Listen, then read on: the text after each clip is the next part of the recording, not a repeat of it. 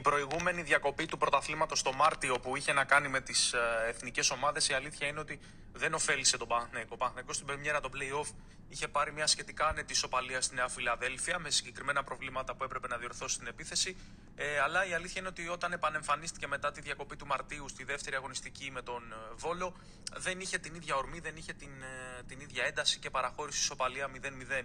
Ε, αυτό το παιχνίδι ουσιαστικά ε, προκάλεσε κάποιες αμφιβολίες για τη δυνατότητα του Παναθηναϊκού να υπερασπιστεί την πρωτιά, τι οποίε ωστόσο η ομάδα φρόντισε να διαλύσει με τις νίκες της επί του Άρη στο Βικελίδης και επί του Ολυμπιακού στο γήπεδο της Λεωφόρου Αλεξάνδρας με δύο σχετικά άνετες ε, νίκες. Γιατί ο Παναθηναϊκός δεν ήταν καταιγιστικός, αλλά δεν απειλήθηκε κιόλας. Το ζητούμενο πλέον είναι μετά από αυτή τη διακοπή ε, για τις ε, γιορτές του Πάσχα, ο Παναθηναϊκός να μην πάθει ό,τι έπαθε το Μάρτιο Πρέπει δηλαδή η ομάδα να παρουσιαστεί με μια διαφορετική κατεύθυνση. Να παρουσιαστεί στο ματς με τον ΠΑΟΚ ε, αρκετά πιο συγκεντρωμένη.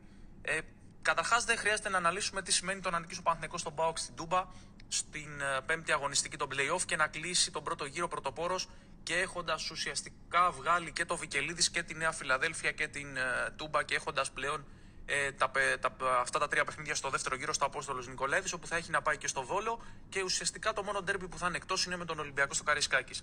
Δεν χρήζει ιδιαίτερης ανάλυσης. Συν της άλλης όμως, την ίδια ώρα η ΑΕΚ θα παίζει στο Καρισκάκης με τον Ολυμπιακό, εκεί που μπορεί να προκρίθηκε μέσα στο κύπελο, αλλά ιτήθηκε στην, στο δεύτερο ημιτελικό. Και γενικά στα δύο τελευταία μάτια με τον Ολυμπιακό ιτήθηκε και δείχνει ότι δεν το έχει τόσο άνετα το θέμα. Να δούμε αν θα έχει και τον Αραούχο. Οπότε είναι πιθανό να έχει κάποια απώλεια βαθμών. Άρα, αν ο Παναθηναϊκός πέρασε από την Τούμπα, έχει βάσιμους λόγους να πιστεύει ότι στο τέλος του πρώτου γύρου θα είναι και μόνος πρώτος στην uh, βαθμολογία. Είναι λοιπόν πολύ κομβικό αυτό το παιχνίδι. Ε, είναι μια πολύ κρίσιμη στροφή γιατί και οι δύο διεκδικητές, γιατί έτσι φαίνεται ότι πάμε σε ένα δίπολο Παναθηναϊκό ΣΑΕΚ, παίζουν σε δύο δύσκολες έδρε στον τρίτο και στον τέταρτο, στον Ολυμπιακό και στον Πάοκ. Ο Ολυμπιακός, ελπίζοντας ένα συνδυασμό αποτελεσμάτων, έχει ακόμα ελπίδες για τον τίτλο. Πάοκ μόνο μαθηματικές, όχι ρεαλιστικές. Αλλά και ο Ολυμπιακός προφανώς θα παίξει τα ρέστα του στο συγκεκριμένο παιχνίδι.